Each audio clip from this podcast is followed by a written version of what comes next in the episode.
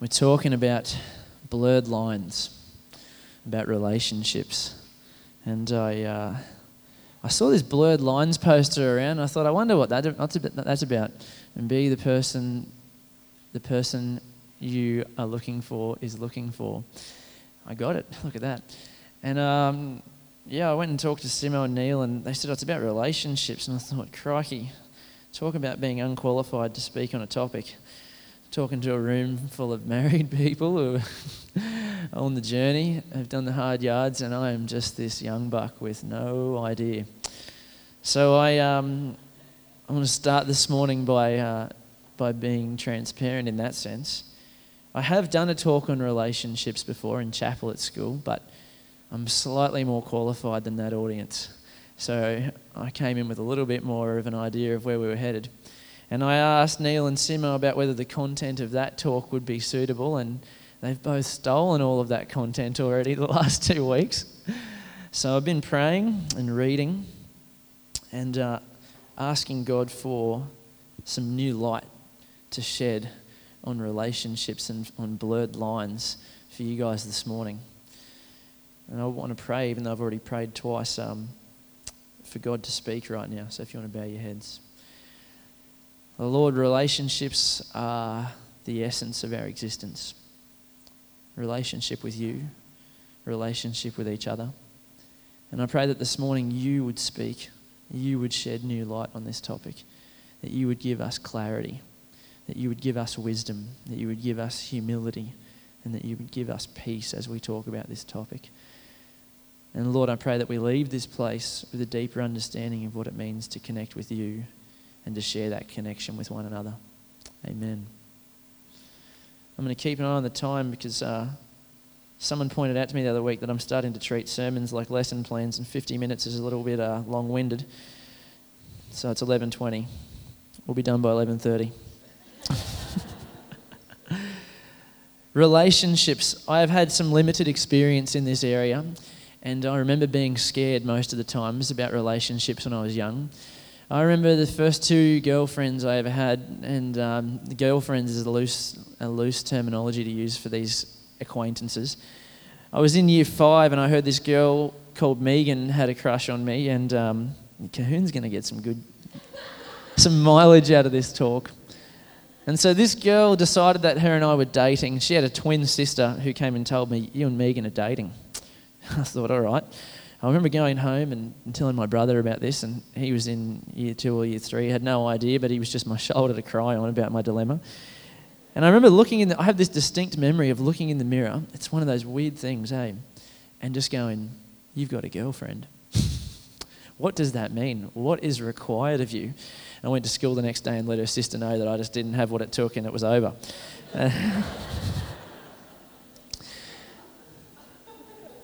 I, uh, I have a very hazy recollection of the first time I ever shared a childish kiss with a girl. We had these family friends, um, Brian and Jan. My mum and dad went through prenatal classes with them, and their daughter Camley and I were born within a few days of each other.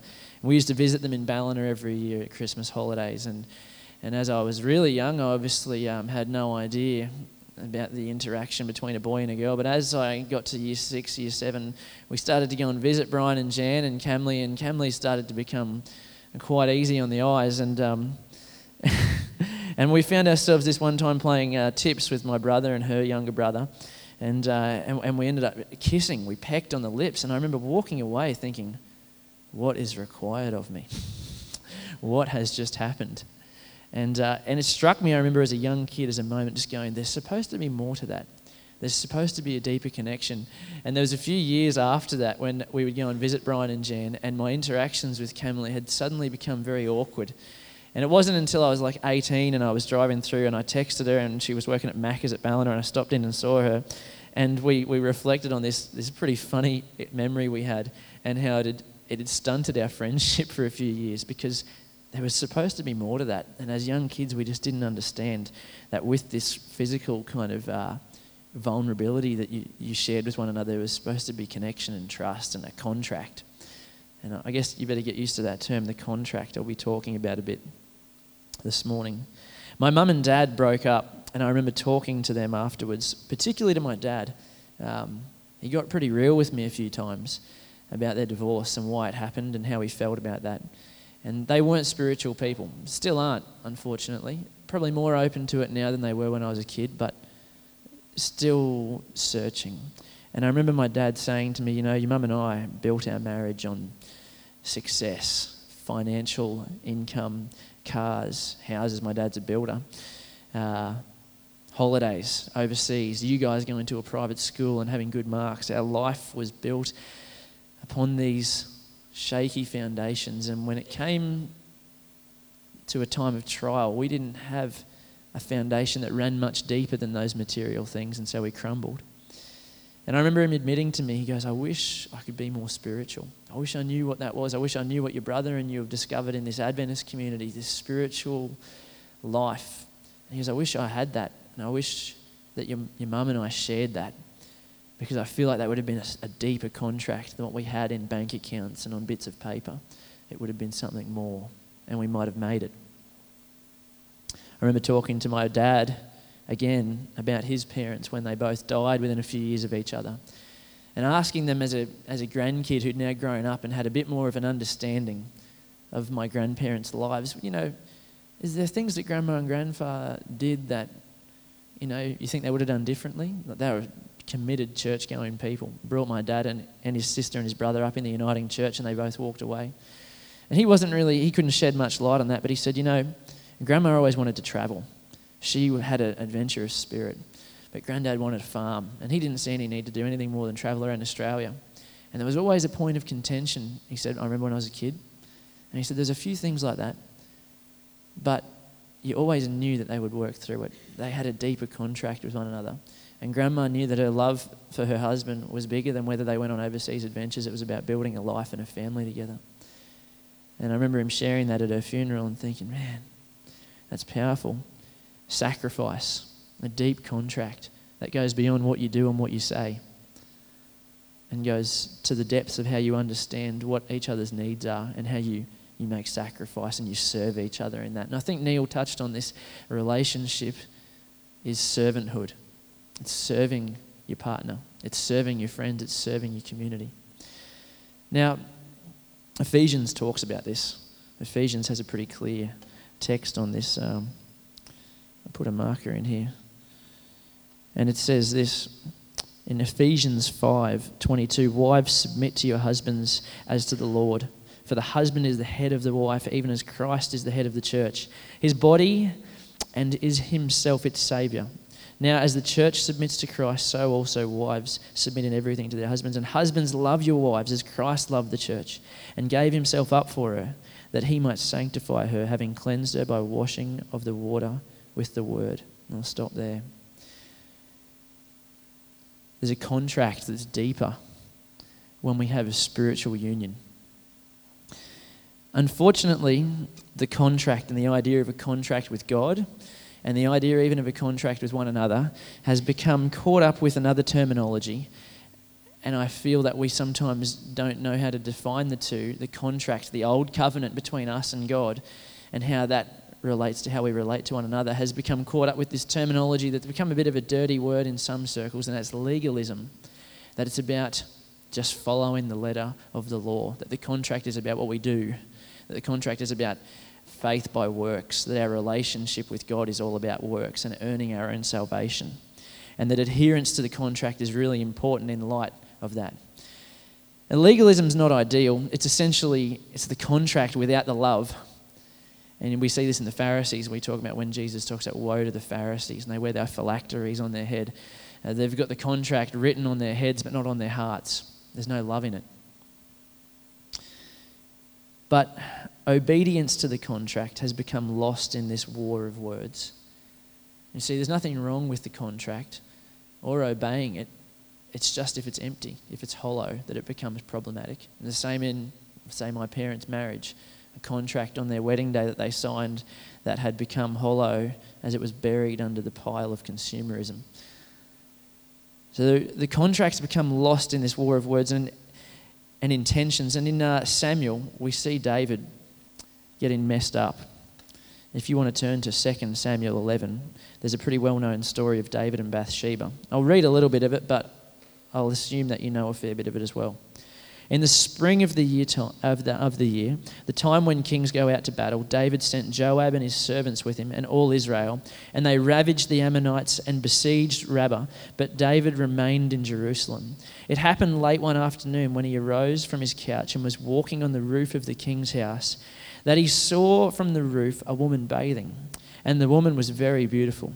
And David sent and inquired about the woman, and one said, Is not this Bathsheba, the daughter of Eliam, the wife of Uriah the Hittite? So David sent messages and took her, and she came to him and, lay, and he lay with her. Then she returned to her house, and the woman conceived, and she sent and told David, I'm pregnant.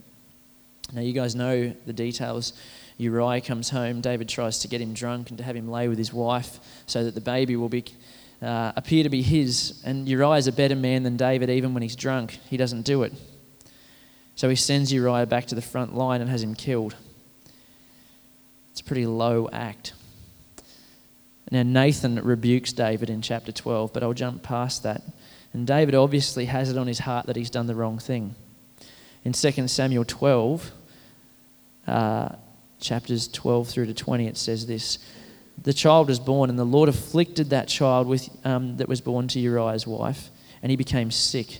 David therefore sought God on behalf of the child, and he fasted and went in and lay all night on the ground. And the elders of his house stood beside him to raise him from the ground, but he would not, nor did he eat food. On the seventh day, the child died. And the servants of David were afraid to tell him that the child was dead. For they said, Behold, while the child was yet alive, we spoke to him, and he did not listen to us. How then can we say to him, The child is dead? He may do himself some harm. But when David saw that his servants were whispering together, David understood that the child was dead. And David said to his servants, Is the child dead? They said, He is. Then David arose from the earth and washed and anointed himself and changed his clothes, and he went into the house of the Lord and he worshipped. Powerful moment. In the midst of the trial, he worships. Why does he worship? I read that and I thought, man, why does he worship? The reason David worships is because he gets it. He broke the contract. He broke the contract with his father. He broke the contract with this woman. And he knows the process that he has to come back. He has to come back to the father. There's nothing he can do to fix or change the situation he's done other than worship. He strayed from the covenant that God set out that you would not commit adultery, that you would not take another man's wife as your own. And he's the king. And his kingly accountability tells him there's only one thing I can do here, and that's to come back to the Father and worship. He's obedient. He was disobedient, but he understands that to re establish the contract, he needs to obey God. Now, I've got a challenging question for you. Do you believe, and this is a no brainer in some ways, but then in other ways, a question that would probably make some of us uncomfortable. Do we believe in a God that demands obedience and submission? And if we don't, aren't we just living as gods of our own lives and of our own relationships? So I would say we would all agree that while it is uh, sometimes in our lives tough to admit when we're trying to control our little world, that we do believe in a God that demands obedience. And we do believe in a God that demands us to submit to Him. Now, the Old Testament law taught that relationship was contractual. Um, with God, we have the Old Covenant, and with each other. Now, there's nothing really, really wrong with this. It's not bad. It's just God working within the culture and the context that the people were living in. Now, I heard this really interesting sermon the other day about uh, the sacrifice, Abraham going to sacrifice his son, and how we read that and we go, man, what a good guy. What a willing sacrifice to take your own son up to the altar. But when we read the Bible in context, see, Abraham was born into a culture where sacrificing children happened. You sacrificed to the gods to appease them because the gods were angry and we needed atonement for that. And so when this God, the one God that Abraham's listening to, says, sacrifice your son on the altar, and we read it in our context and go, man, what a willing guy to go and do that. But he would have been like, that's what we do. We make we got to atone for our, our sins. So I'm sacrificing my son. And the non Christian audience read it and go, What a crazy man. You guys say he's good because he was willing to sacrifice his son? But really, within the context, if we understand the culture, this is normal. In the same way, the Old Testament law and the contract that God drew up with the people, there was nothing wrong with it. It wasn't bad. We look back on it sometimes and say it was bad because of how it was used, but it's not bad by its very nature. It was there to give the people guidelines and boundaries to work and live within in how they related to each other and to their Father. But come the New Testament, we've got some problems with the contract and they'd been ongoing throughout Israel for years. And it was this that they'd come to worship the contract more than the God who gave it to them. And they'd expanded the contract and added layers to it to the point where the contract was more important than ever connecting with the Father.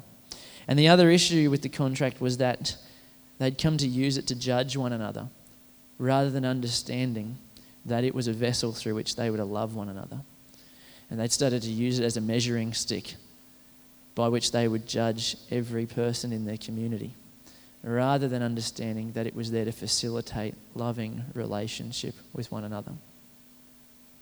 Enter Jesus of Nazareth, the revolutionary of his time. And we get straight to John, and I've spoken on this story before. I'm not sure if it was here, but I have spoken about it. In John chapter 8, we have a woman caught in adultery. Now, again, you guys are familiar with this story. Jesus went to the Mount of Olives early in the morning. He came to the temple, and all the people came to him and sat, and he taught them. And the scribes and Pharisees brought before him a woman who'd been caught in adultery, and placing her in their midst, they said to him, Teacher, this woman has been caught in the act of adultery. Now, in the law, Moses commanded to stone such women. What do you say? You see, we read this in our context and we go, What a rough bunch of guys. Why would they do that to this poor woman? But in the context of their culture, she'd been caught doing the wrong thing, and they were living in a culture that was ruled by the contract, and she'd broken it. So this is normal. Jesus is revolutionary for saying, no, no, no, this is not how we treat people. The Pharisees, in the eyes of the community, would have been, oh, yeah, they've got a point. Fair enough. What do we do with her? Do we stone her? It's a tough call. And we read it in our context and go, well, this is a no brainer. You love the person. Jesus responds by bending down and writing with his finger on the ground. And as they continued to ask him, he stood up and said, Let him who is without sin among you be the first to throw a stone. And one by one they disappeared, starting with the oldest. Jesus stood up at the end and said to the woman, Woman, where are they? Has no one condemned you? And she said, No one, Lord. And Jesus said, Well, neither do I condemn you. Go, and from now on sin no more. So Jesus is teaching the people here that love comes first and the contract can be then built upon that foundation. He doesn't send her away with no command and just say, oh, yeah, those guys were bad guys. Go and keep doing whatever you want. He does send her away with a command. And from now on, sin no more. See, now that she's experienced the love of the Father, she understands why the contract is so valuable. And before this encounter with Jesus, the contract was just this thing you use this, this covenant to lord it over her and all of the people's decisions and their lifestyles. As 613 mitzvots don't carry your mat here, don't speak with this person, don't interact on this level, don't do this on this day. It was hollow, it was empty. She encounters love. And all of a sudden, that agreement with the Father comes to life and has meaning and has value and has purpose. And Jesus does this just about every time he heals someone or raises them up out of sin. He sends them out with a commandment, and it's now you have known what love is, go and live accordingly. How does she respond? Well, there's two, or there's potentially three recordings of how this woman responds in the Bible. The first is in Mark. If you've got your Bibles, turn to Mark 14, 3 to 9. Jesus is anointed at Bethany. And while he was at Bethany in the house of Simon the leper, as he was reclining at the table, a woman came with an alabaster flask of ointment of pure nard, very costly. And she broke the flask and poured it over his head. There were some who said to themselves indignantly, Why was this ointment wasted like that? For this ointment could have been sold for more than 300 denarii and given to the poor. And they scolded her. But Jesus said, Leave her alone. Why do you trouble her? For she has done a beautiful thing for me. For you always will have the poor with you. And whenever you want, you can do good to them, but you will not always have me. She has done what she could. She has anointed my body before the burial. And truly I say to you, wherever the gospel is proclaimed in the whole world, what she has done will be told in her memory. Now, John records the same story, but with some other details. In John 12, 1 to 8, Mary anoints Jesus at Bethany. Six days before the Passover, Jesus therefore came to Bethany where Lazarus was. So they gave a dinner for him there. Martha served, and Lazarus was one of them reclining at the table. Mary took a pound of expensive ointment made from pure nard and anointed the feet of Jesus and wiped his feet with her hair. The house was filled with the fragrance of the perfume, and now we get an identity of those who scolded her. Judas Iscariot, one of the disciples, said, Why was this ointment not sold for 300 denarii and given to the poor? He said this not because he cared about the poor, but because he was a thief, and having charge of the money bag, he used to help himself to what was put into it. And Jesus said, Leave her alone so that she may keep it for the day of my burial. For the poor you will always have with you, but you will not always have me. Judas, still looking for a Messiah that will give him a contract, that will save him from Roman oppression still looking for a warrior, a contractual God who will rock up and say, These are the rules, these are the new rules, and we live by them. And now, instead of having those rulers, the Caesars, we'll have this Messiah. They're still looking for that ruler. And he hasn't got the one he's looking for. And if we turn back to Mark, we see that in the very next chapter, Judas to betray Jesus. It's almost like it was the straw that broke the camel's back for Judas. He goes, You know what? I'm sick of this guy. I'm sick of this guy wasting money and treating sinners like they're okay and they're equal.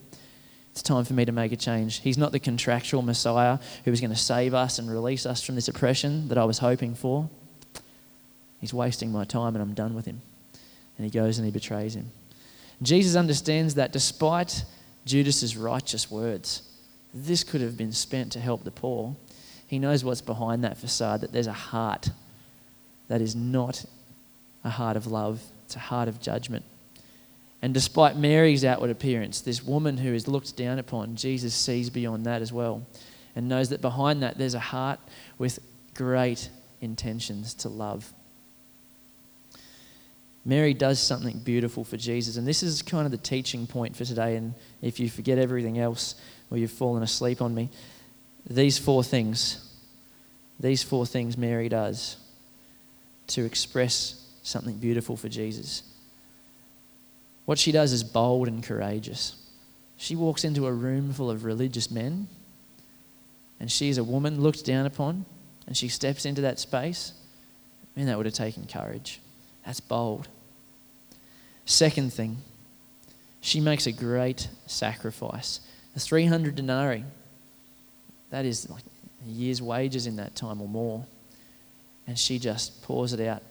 The material value of this means nothing to the eternal value of worshipping Jesus. What she does is reckless, and that's why Judas is ticked off. Because the combination of her bold courage and her sacrifice is just reckless. It makes no sense. But so often, when we do something for God, when we step out and we do something beautiful for Jesus, for someone else, it is reckless. And people will say, What would you do that for? I read this story the other day of a couple in a church in America. They heard that there was a single mum in their church who could not afford to feed her family. And this couple took her to Costco and said, You just get what you need for the next three months. And she walked out of there with $900 worth of groceries that day. And this couple that paid for this, they weren't flushed with cash, they weren't affluent. They were just your everyday middle class Americans. But God put it on their hearts to do something beautiful for this woman. It was bold, it was courageous, it was sacrificial, and in the eyes of many, reckless. But they did it. Another story I read in this same devotional was of a man who inherited a house out of the will of a parent that he didn't know. And he didn't know what to do with this house, it was excess. He heard of a young family in his church who just could not afford to pay rent. They'd been kicked out. He went and picked them up. He took them to the house he'd inherited. He gave them the keys and said, Let me give you a tour of your new home. In our culture, that's reckless. In our culture, that's bold. In our culture, that is sacrifice. But it's doing something beautiful for Jesus. The fourth thing that I would identify Mary's act as is a form of worship. She's bold, she makes a sacrifice, she's reckless, but she's worshipping her God through what she does. Our worship doesn't have to look like singing or praying or attending small group. And what she does is worshipping Jesus. So I want to challenge you guys this morning with this thought. When was the last time you responded to Jesus like that? Because that's where it begins. We're talking about blurred lines, we're talking about relationships. But all of our relationships have to come from the first relationship, the first love, which is knowing Jesus. When was the last time you responded to Jesus like that?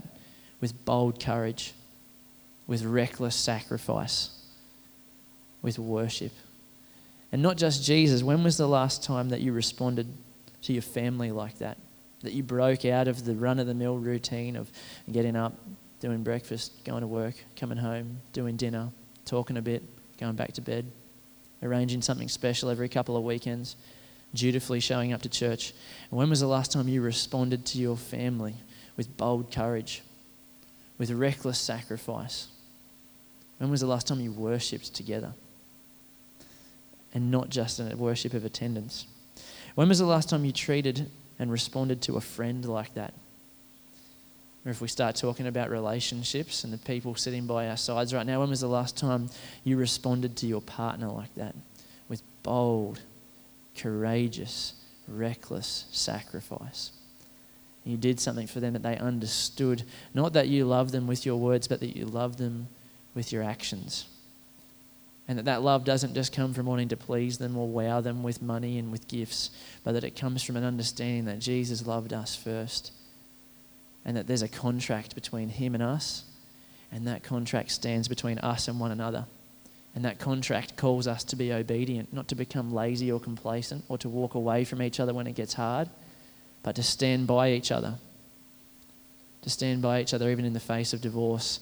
To stand by each other even when your partner wants to travel and you just want to stay in Australia and work. To stand by each other even when you look in the mirror and you go, What is required of me? Our society is the polar opposite to the time of the Jewish culture that Jesus walked into in a lot of ways.